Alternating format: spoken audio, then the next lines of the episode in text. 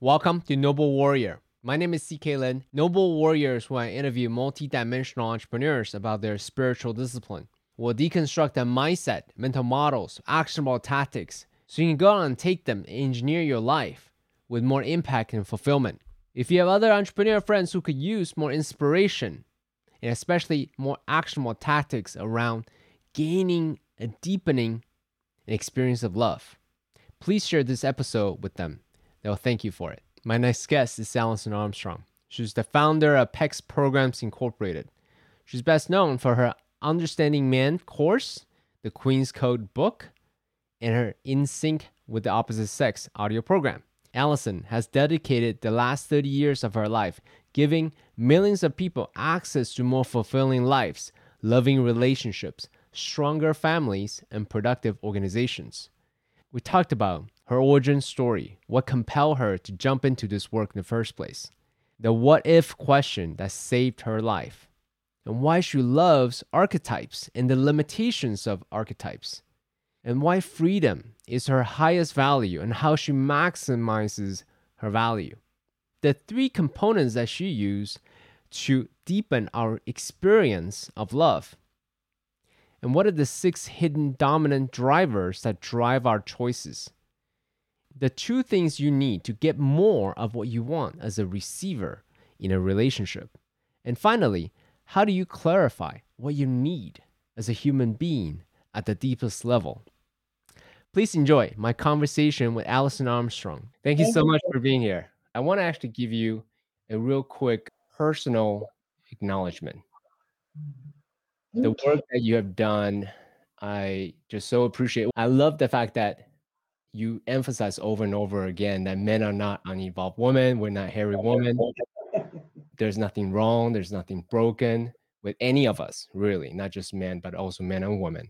Mm-hmm. I love the specific takeaway from the work that you've done is you demonstrated to me where you asked people to raise their hand when they felt physically compromised about their safety and that was very eye-opening for me when i saw that. I was like mm-hmm. wow i i personally as a man never worry about physical safety when i go out. But even more than the content itself what i felt is this deep place of empathy and compassion. Mm. And i felt understood mm. by someone with the linguistic skills that I didn't have to articulate what's really going on in my mind. So I so appreciate the work that you do, Alison. Mm-hmm. Thank you. And you're welcome. You're very welcome. So you had said it many, many times. You started from a place of being a frog farmer. Can you unpack that just a bit for people who are not familiar with the story of Alison Armstrong? Just just a short one minute, two minute version. Oh, minute version of it. Um, well, it's elaborated on in the Queen's Code. Kimberly goes through it. It really happened to me. Um, 30 years ago this month, a friend of mine was called a frog farmer um, after she asked, Why is it that men are really wonderful in the beginning? And then turn into sports watching, pizza eating, beer belching, couch slumps. And um, she asked that in front of a couple hundred people, and she was called a frog farmer, which is a woman who, instead of turning frogs into princes, turns princes into frogs. And uh, she completely repelled the concept, and I loved it because I've been fascinated by cause and effect for a long time. I've been fascinated by how many things in our lives we struggle with because of what I call false cause. We assign false cause. And so we're working on something that isn't actually happening. And which is what I've been doing with men for a very long time. I've been working on something that wasn't actually happening. And so it wasn't effective. An idea that I could be doing something that was bringing out the worst in men was very exciting to me because I knew I could change my behavior, right? I'd, I'd been mm involved in transformation at that point for 11 years, right? mm I started when I was 19 years old. And and I knew I could transform myself, right? I failed at changing anybody else. So the idea that if I could discover what I was doing that brought out the worst in men, which I had no idea what it was because I was so normal, right? I didn't have I didn't have any reflection of something different, right? So I didn't have any reason to believe that men were different than women believe men are, right? Until this comment. And uh, so that was that was exciting to me. And I started with the question, what if men are responding to women? Mm. And and I'm stoked. I really don't know where these questions come from. Um, you mentioned spirituality earlier, but it, that question saved me because I didn't try to prove that men were responding to women. Mm. And I didn't try to prove that you weren't. I just was like, what if? And so I learned all these ways that men are responding to a woman directly to what she said, what she did, the look on her face, the information she provided or didn't provide. But I also found out all these ways that men are not responding to women. And, you know, CK, you know this, you guys have a saying a man's got to do what a man's got to do. Mm. And he'd actually be ashamed if he were responding to a woman, right? That he's got to do the right thing no matter how he feels. No matter he's got to do the right thing no matter if he loves her. He's got to do the right thing no matter if he's mad at her. He's got to do the right thing whether he wants to, you know, get as far away from her as possible. He's going to do the right thing whether it has anything to do with her or not. And uh, and so one of the biggest revelations, and I'll I'll stop. We can talk about them as you want, but mostly women have it backwards. We think you're responding to us when you're not, and we think you're not responding to us when you are. So so I want to actually jump ahead a little bit, not necessarily mm-hmm. segue from where where you were. Yeah. I know that you focus a lot on archetypes, especially a book that was seminal to me, The Amazing Development of Men, where you focus on archetypes a lot. I'm very curious to know when you make th- things into archetypes. Now it's hierarchical, right? From from page to prince to king and so forth. Now the perception is it's better to be a king than a prince than a page. Could you speak a little bit about the use of archetypes and potentially the limitation of archetypes? I love personally love archetypes, but I'm curious to know your thought. Well, it's interesting. Um, I've never thought of them as hierarchical. Mm. so when you just said that, I'm like, what? A king's better than a prince? Oh my gosh, they're so different. There's advantages and disadvantages, right? Mm-hmm. mm-hmm. Um, pages, oh my gosh, pages, amazing. So I actually haven't thought of it as hierarchical any more than getting older mm. ought to be hierarchical. Someone could get older but be no more than they were before, right? Mm. So the stages of development um, were exciting for me just as a way of of making sense of what if there's a good reason for everything men do? What if there's a good reason for everything men are compelled by? And then later on, as I wanted to understand women better, because because what men were telling me about women, I didn't understand. I'd never I'd never seen what men showed me in women. Mm. And women, um, again, it can be listened to as her hierarchical the temptress, the mother, and the queen. Mm-hmm. But no, every woman has the capacity to be all three of them. And we're actually the most powerful when we have access to all three of them, when they're in partnership with each other. Mm. So, um, and then, I mean, I like archetypes because they connect with us. Like I have another set of archetypes I call the, I call it monarchs, pirates, gamblers, and prostitutes. Mm. And there are types of fundamental ways of relating to interactions with other people. And it affects our relationships with money, affection, sex, uh, working with other people, all kinds of things. So I love them just because they help to um, crystallize for the brain. And, and the brain learns by the perception of a difference. So, so we, the more we can like distinguish something, separate it, then the brain can grab it and then it can actually see the room in between, right? But yeah. you have to pull it apart to be able to see it. Um, in neuroscience, they would call it exaggeration. Um, but once you pull it apart so someone can see it, then you can really deal with nuances in between. But until you pulled it apart, you're pretty much ineffective. I I really I mean I'm for sure 100% aligned and then I really appreciated how you articulated it because in my mind we have all of the archetypes we can access any of the archetypes at any given time and it's really have e- access really equal access if the situation calls for a king king shows up a warrior warrior shows up versus you know i i have to be a warrior at all times and that's mm-hmm. very, very limiting. That's the way i think about it so so appreciate it. Yeah i'm my highest values freedom and in my observation people's highest value is the thing that for them gives them access to all the goodies right? Mm-hmm. and freedom means the power to choose so the power to choose oh, this is a warrior moment, right? Which is all about protecting, or this is a king moment, which is all about providing, right? Versus this is an elder moment, which is all about being a resource. So you're a provider, but you don't push yourself on other people, right? Um, to be able to choose those moments, which only comes from choosing to be present, the hardest thing for human beings. Mm. So I appreciated it. the box breathing before we started. That was awesome. Thank you.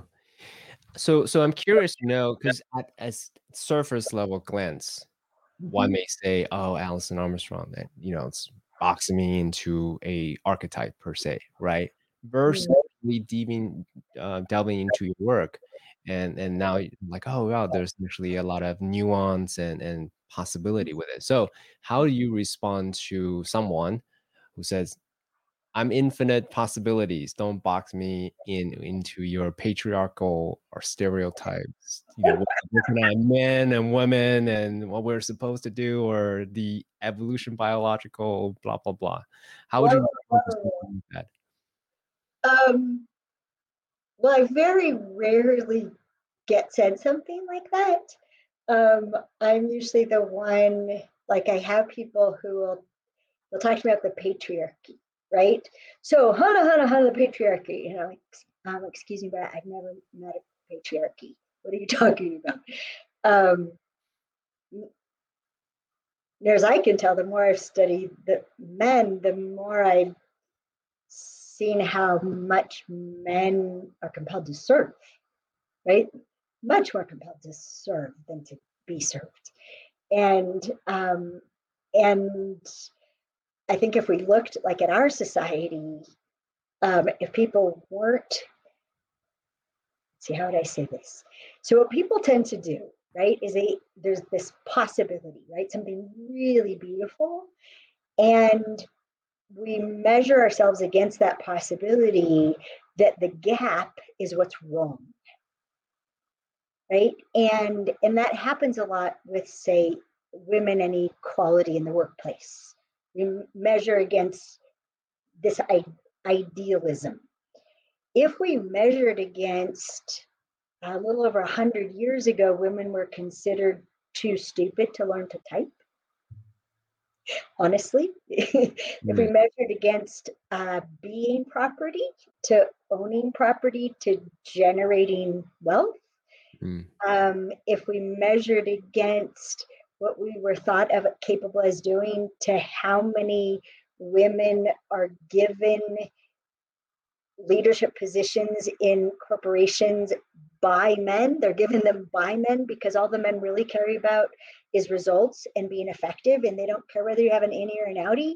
Like if if we were really paying attention to what's happened we would call it a revolution. We, we, we would go holy moly look what's happened in the last 50 years instead of look what hasn't happened and what it should be. So um,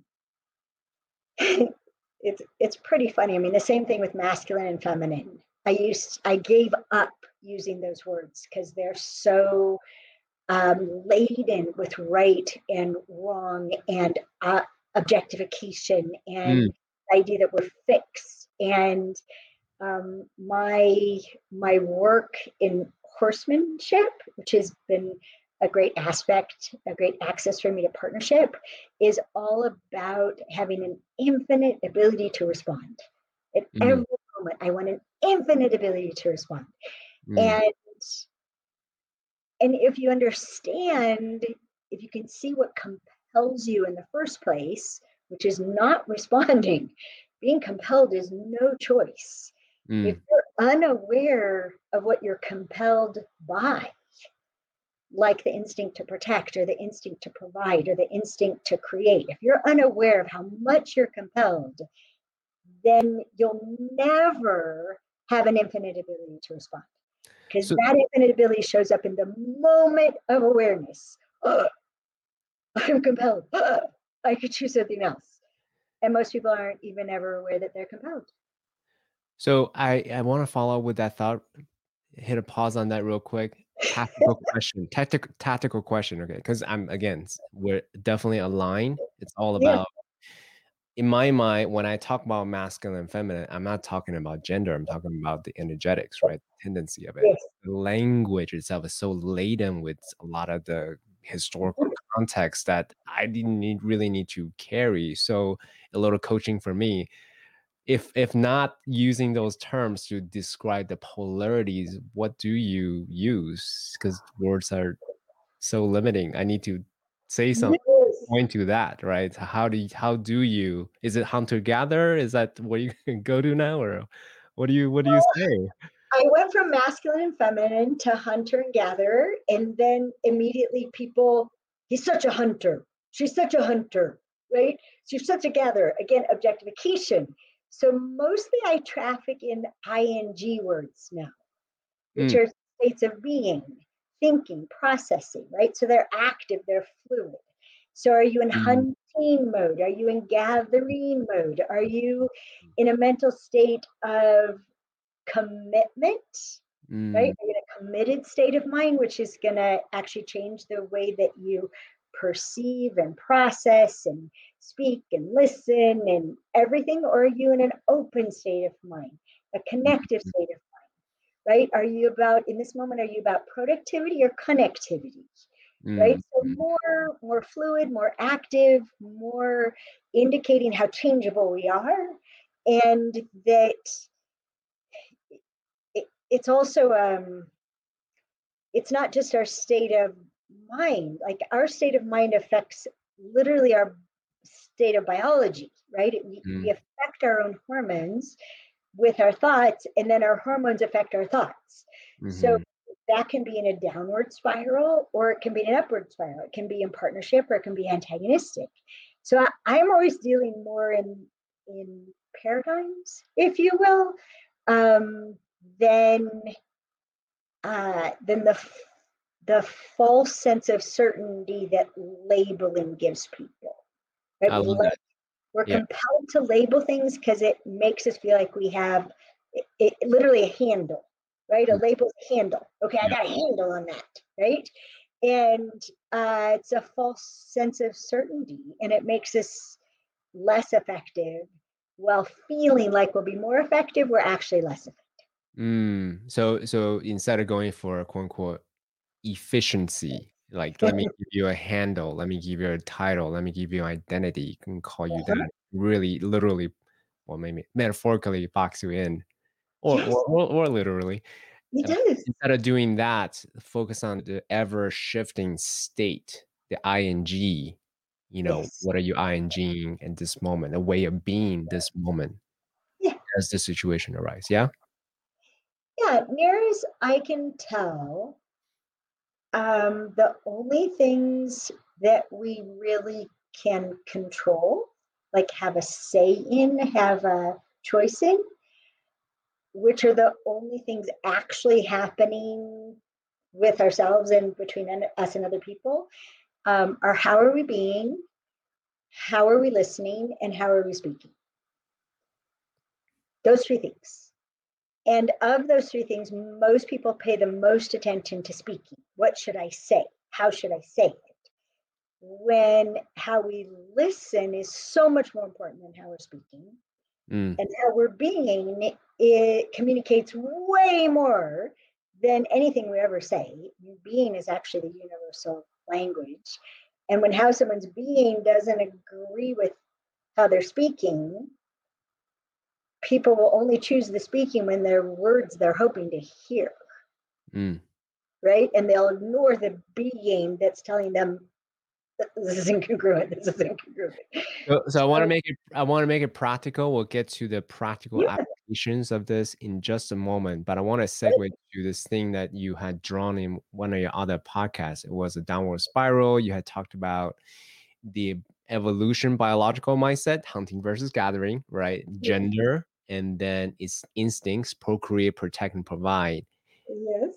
You prefer this over the identity level beliefs or the circumstances cause and effect. So i'm curious to know why is it empirical? Is it like based on thousands of people that you coached the biological mindset hunter gathering uh, and then the instincts dominate a whole lot more than uh, identity level beliefs or the cause and effect based on circumstances? To know your thoughts on that.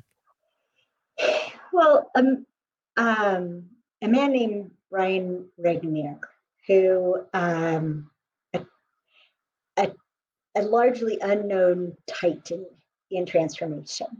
Um, I, I know. got wisdom to- course it was of course very good. Yes. Yeah. So um, I I got to be in the original wisdom course, the very first exploration one, and then the second one. Mm. And what Brian said in that first course was um, if you're struggling with something, you may be trying to solve it at a level that's different than the level it's actually happening at. Mm.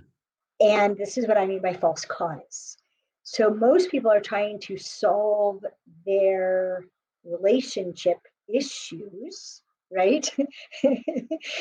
um, both words are problematic.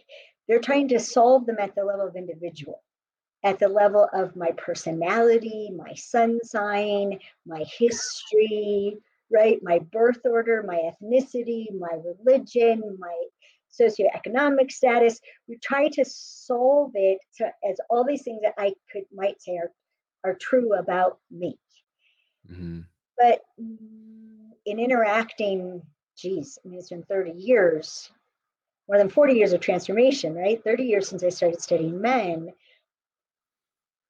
People will, they'll ask me a question. So, why would a man blah, blah, blah? I actually can answer the question after that. But then they're compelled to tell me the situation, the 30 year history, da, da, da, da, da, da. not necessary because it had nothing to do with the situation, nothing to do with the history.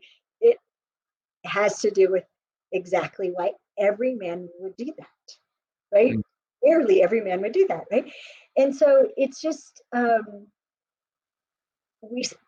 It's just something to take on. What if anything you're struggling with, you're working on it at a level that it isn't happening yet? Um, may I share? May I share something with you? Please, of course. So, about 15 years ago, um, I'll save you the backstory. I took on letting go of everything that isn't love. Mm. And every birthday, I recommitted to it. And usually, about a month before my birthday, I get a preview of what am I going to have to stick my face in for the next year. Not pretty. Mm. greed, despair, anger, um, oh my gosh, uh, pride, arrogance. I, I could just go on and on, right? And this last year in October, my birthday is, what came to me very clearly was let go of everything that isn't love, especially for yourself. Mm. Ugh, that was worse than any of them, right? Let go of everything that isn't love, especially for yourself. As in, yeah, let go of like anything that isn't self love. Is that yeah, let, like let go of everything that isn't love, especially for myself. Mm.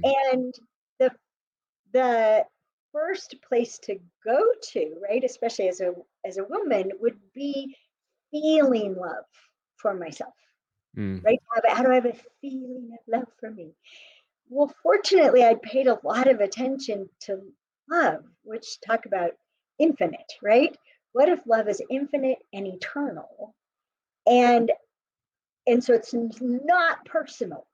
Love is not personal at all. But my personal experience of love, like this space, how big the space is that I have to experience love, what it what determines how much love I experience. And I've been working on this for a really long time. And, and my assertion is that it has to do with respect, admiration, and affinity. Affinity to like somebody, right? So the more respect you have for someone, then your experience of love for them is going to grow. The more admiration, your experience of love for them, it's going to feel bigger, right? The more you like them, like you just prefer how that person is. That's so cool how they handle that, right? The more you like them, your experience of love is going to grow. And then when they do things that cause you to lose respect, it shrinks. Mm-hmm. Cause you to lose admiration, it shrinks. Cause you to, I don't like that. I don't like them. It shrinks. Well, what if it's just that simple?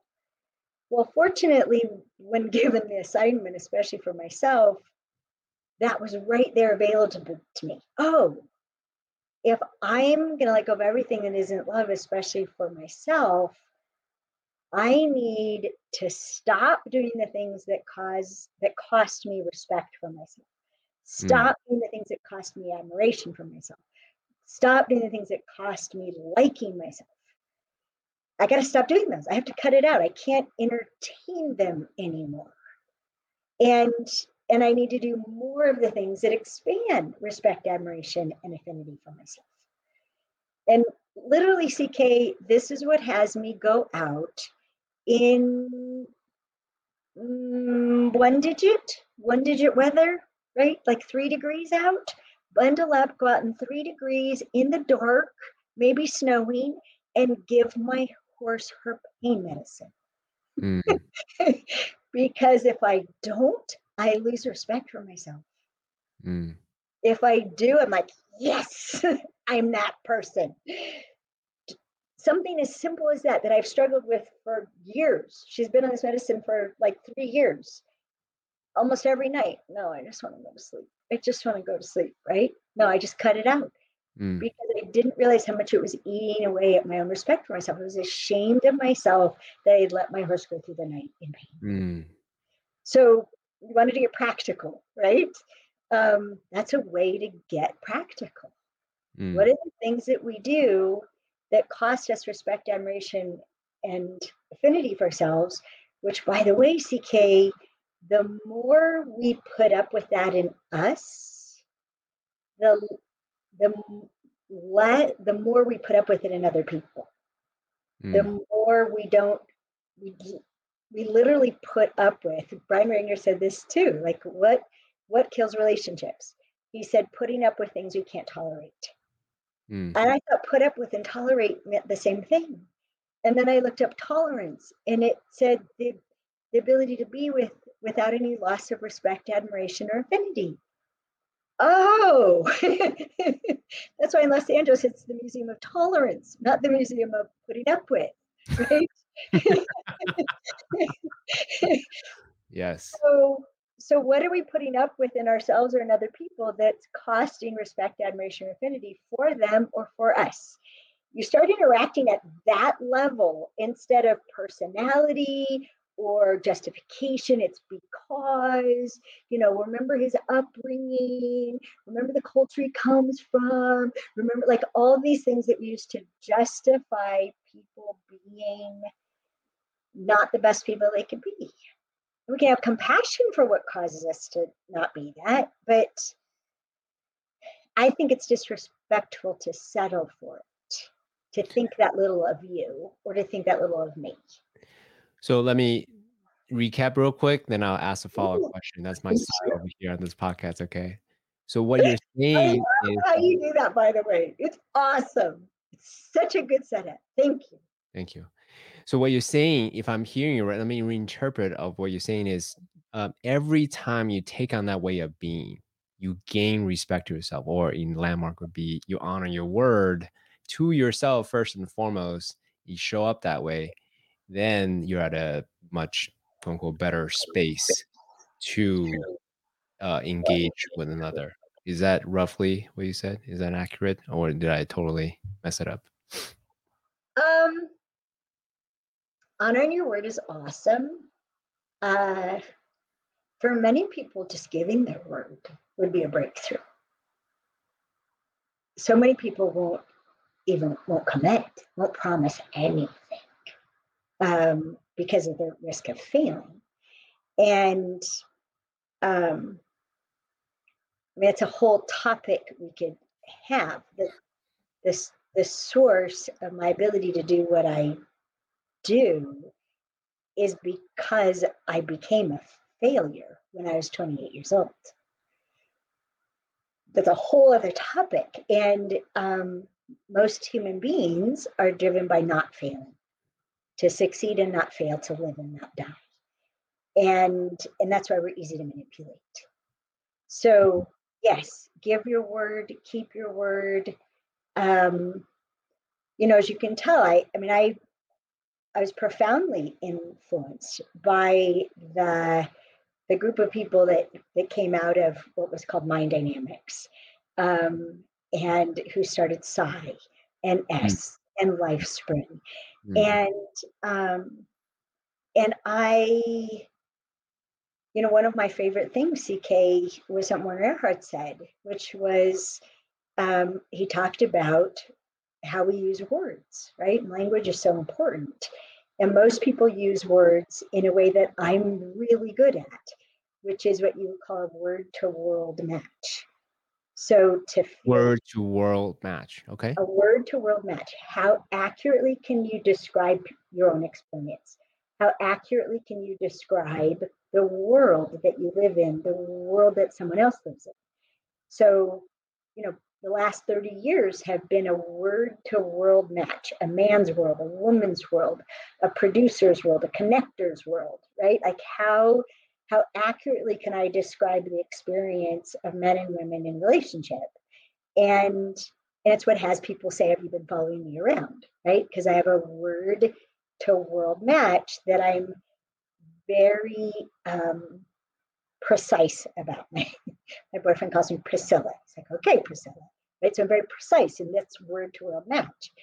But the thing that um, that Werner Erhard challenged us to was a a world to word match.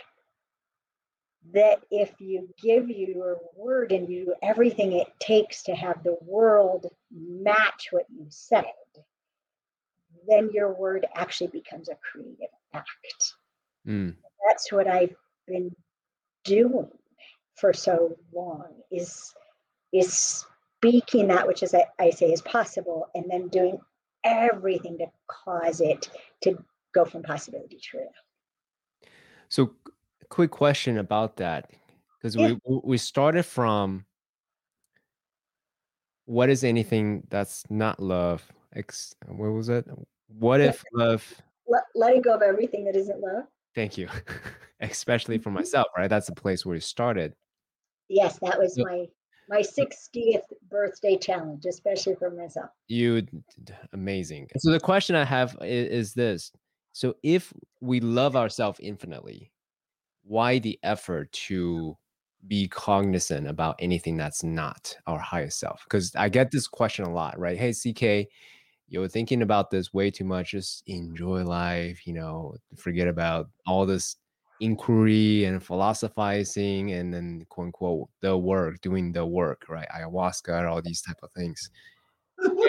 frankly, frankly, honestly, I, I thought about that a lot. Frankly, I do it because I enjoy it. I like it. That's why I do it. So I'm curious to know from your perspective, as a as a seeker, as a teacher, as a philosopher in your own right, how do you reconcile this desire to do quote unquote work? Curious. Well, I would challenge where you began with if we love ourselves infinitely. Mm. Um, we're, I would assert we're a duality, right? It's in our biology, um, it's in our brains. Uh, we have two different nervous systems, right? One that's uh, all about survival, and one that's all about something way beyond survival. And um, what you said about you do what you do, frankly, because you enjoy it, um, we were talking about archetypes before, right? And I used to have a set of archetypes that were objectifications that now we speak about in terms of ways of being. We call them your hidden dominant drivers, right? So, are you most compelled by building, by enjoying, by expressing, by sharing with other people, by growing and becoming, or by knowing and acquiring knowledge, right? So, six different archetypes. Mm. And um, and we start with people looking at what do they spend most of their time doing, right? So, what are they doing? What are they spending their money on, their time on, their energy on? What are they doing? And they'll think they found their archetype. But then the question is, why? All those things you're doing, why do you, why are you doing them? What are they for? What is the inherent good? What's in service to it? So I always thought I was a builder, right? I'm a build together with people I enjoy. um, no. No. Everything I do serves expressing the messages that come through me, the truths that I perceive, the constellations my brain makes out of a starry sky, everything I've ever spent time building, building, and I've spent my whole life doing it, and all my money and all my time. Right? It was. It's always in order that something be expressed, and um, so the what for is really important right? Do you grow ultimately so that you're enjoying life? And enjoying is often thought of as like frivolous. But if you look at enjoying, enjoying, enjoy, living in joy, bringing joy to grief, bringing joy to death, bringing joy to boredom, bringing joy to the mundane. Thank goodness for people who are driven by enjoying. Um, there's a lot of trash that actually gets picked up in life in, in all contexts um, for the purpose of being able to live in joy. So you you go, CK. you go, Alison. You as well. So um, recently, I had a family member who passed. So this, what you just said, is very poignant to me, especially in this moment. So I, I I'm looking at the time. I can literally talk you for hours, but since the time is so limited, I want to ask you two questions. Okay. Yeah, sure. One important aspect that you had talked about is honoring ourselves, right? You had, and I'm quoting you, we treat people like how we treat ourselves. When we know how to honor ourselves, we can then teach others how to honor us. Do you want to say something about that? Well, I don't think I said we treat people the way I treat ourselves. Um, okay we teach people how to treat us Got by it. how we treat by how we treat ourselves. So the, the whole phrase is is honor yourself first or all is lost. Mm. And the reason being that you won't ever let anybody treat you better than you treat yourself. You won't let them. You won't be able to receive it because you'll be afraid of what obligation it will cause you um, to have to them. If they're treating you better than you would treat yourself, you now owe them something. Um, if you're not modeling how to respect you, then they don't know how to respect you. They're going to project onto you, and they will res- they'll show you respect probably the way they want to be shown respect. And this causes a lot of problems, especially with opposing instincts right? The most common being that when a woman is upset, a man out of care and respect will leave her alone. And I do that. yes. yes. yes. Huge mistake. Huge mistake, yes. Yes. And then out of love and care, when a man's upset, a woman will pet him. She'll come to him. She'll follow him. She'll track him down to take care of him.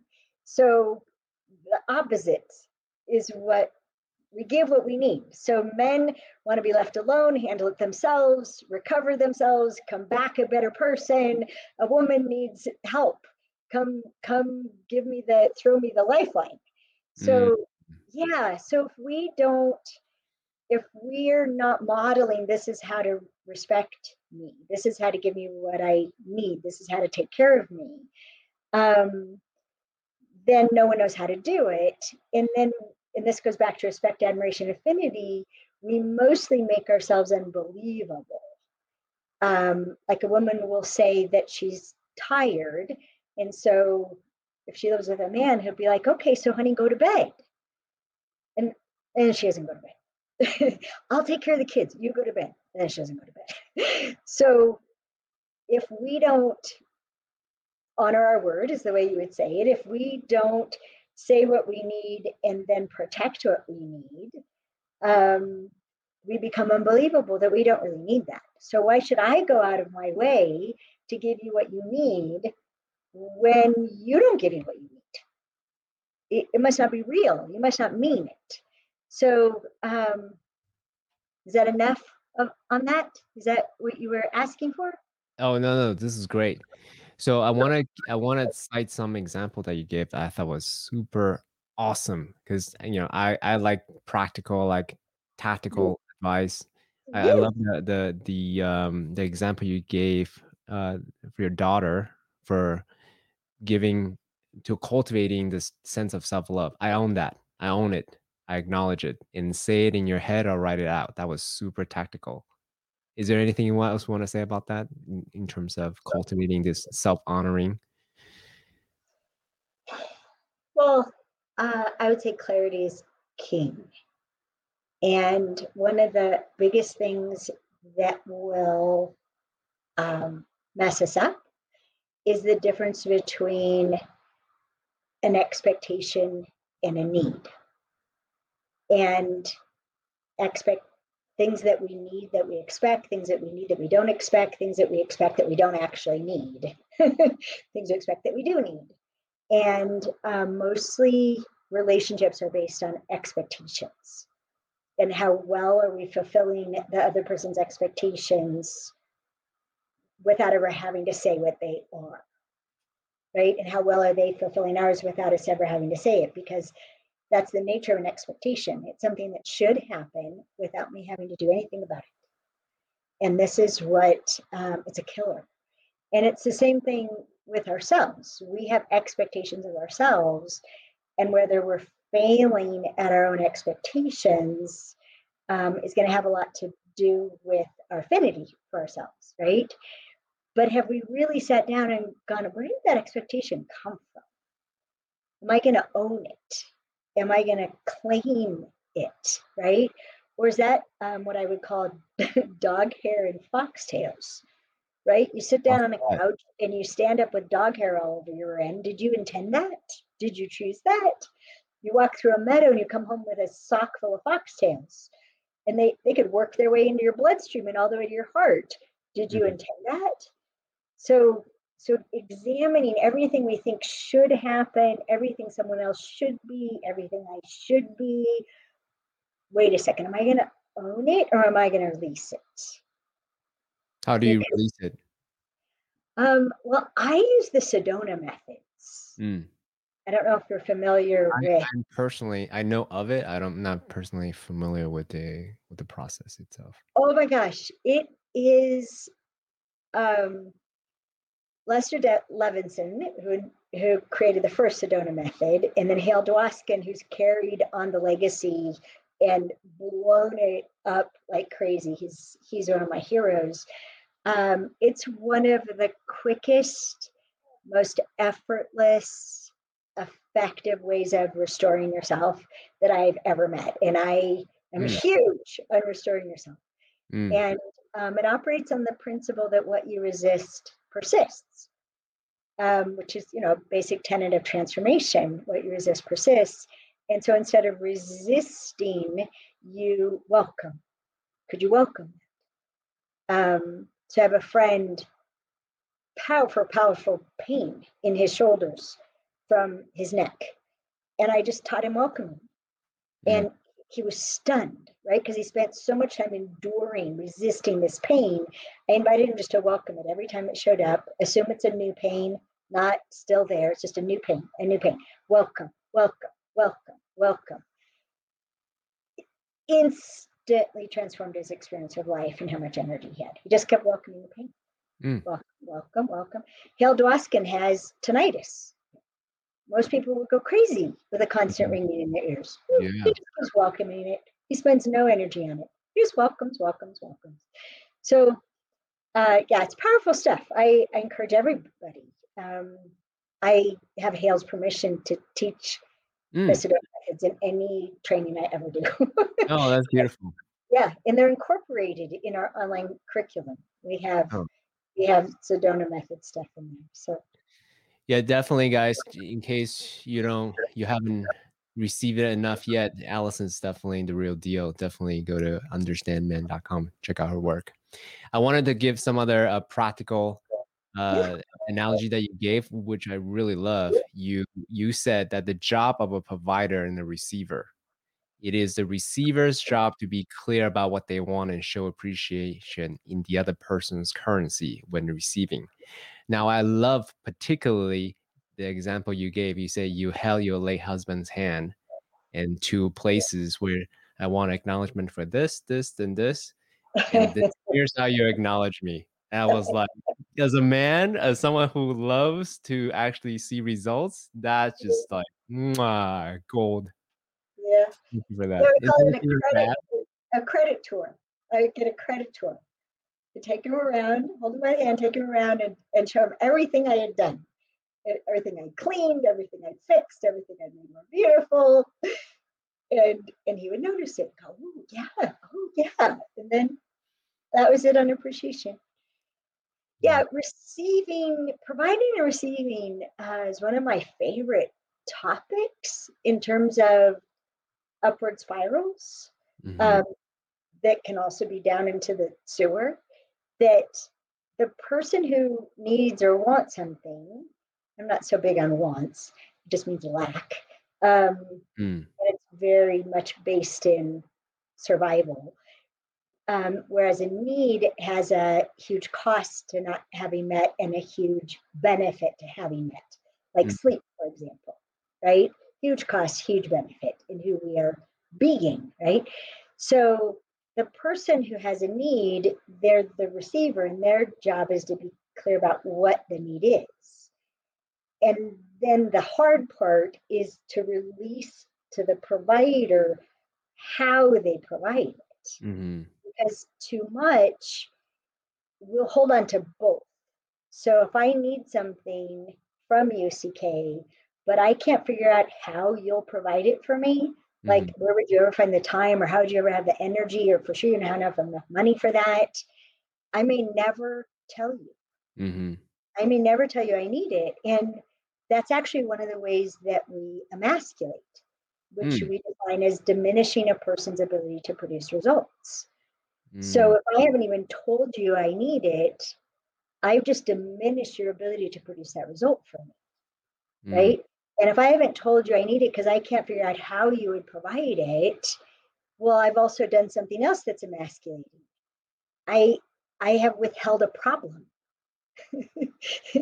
right? And and any provider, uh, they're, we're natural pro- problem solvers, right? Like, give me a problem, yeah, let me solve that, let me solve that, and we withhold problems instead of instead of just saying this is the problem, stating the problem. What is the problem? You guys so want us to just tell you what the problem is. You're listening for it, and the problem is, Yeah. and the problem is, and the problem is, and we won't tell you, right? Yes. And but if we're like, what is the problem? What is the need? What do we need to start happening? What do we need to stop happening? What, what, what? And then that's your job. Be clear about that. And then turn it over to the person you're asking it from. And then they can go to work on how they would give that to you, which one of the most disrespectful things we do to other people is we try to make a plan for them. Mm. But it's the other reason why honor yourself first or all is lost. You have a, at least a thousand times more information about you, CK, than I will ever have. No matter how well I know you, I Mhm. won't know how much energy you have in your body right now, how much worry you have in your head right now, what you're distracted by, what you're focused on. I'll never know what you know about you.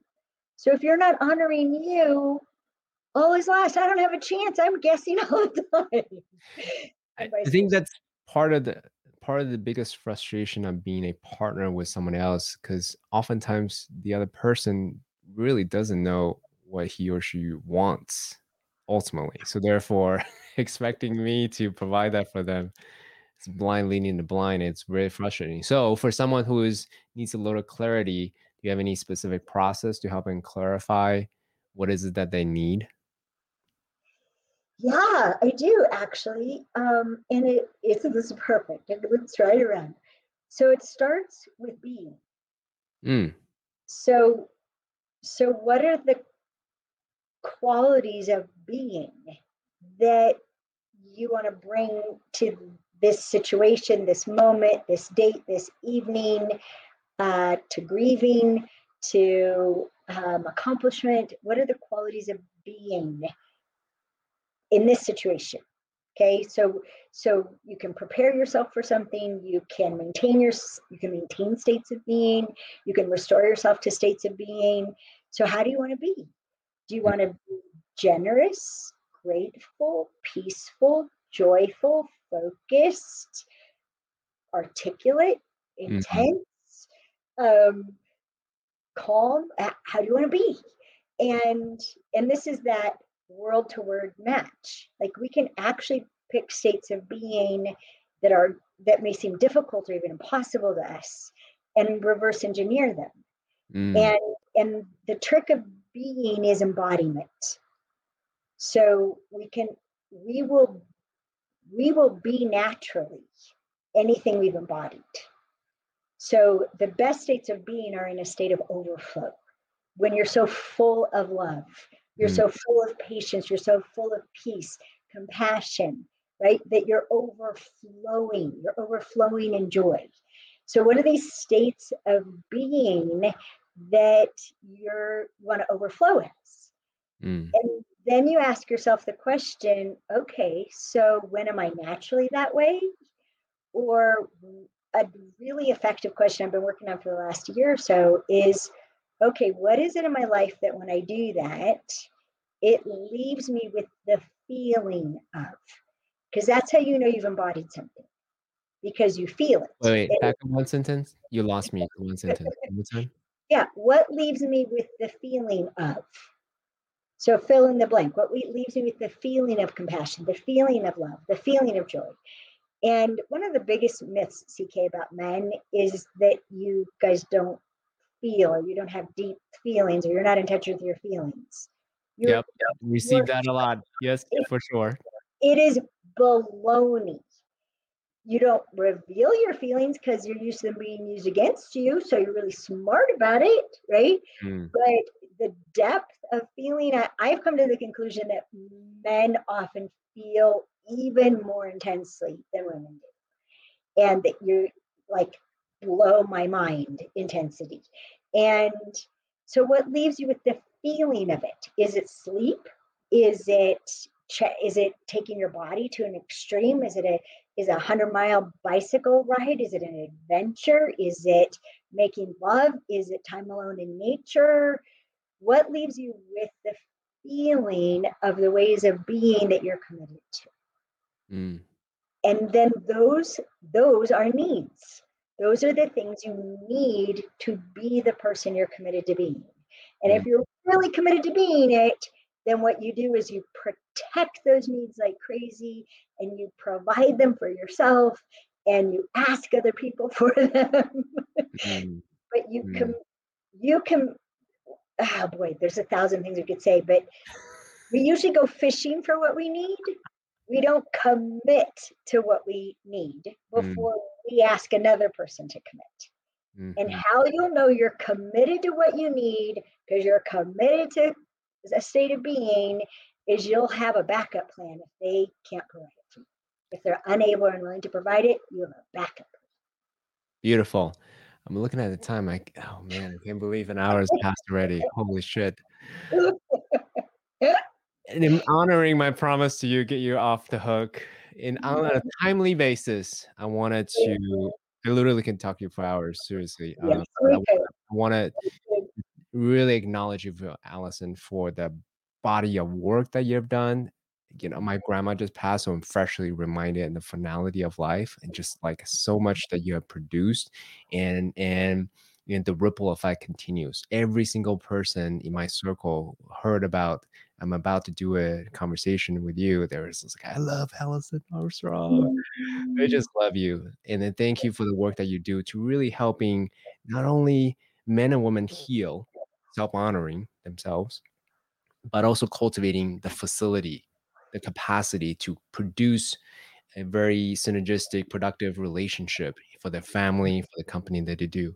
So. Alison, you are a gem. I, I just so, so, so appreciate you. I hope that we get to do this part two uh, sometime in the future. So, just Yeah, really honor you. Thank you sure. so much.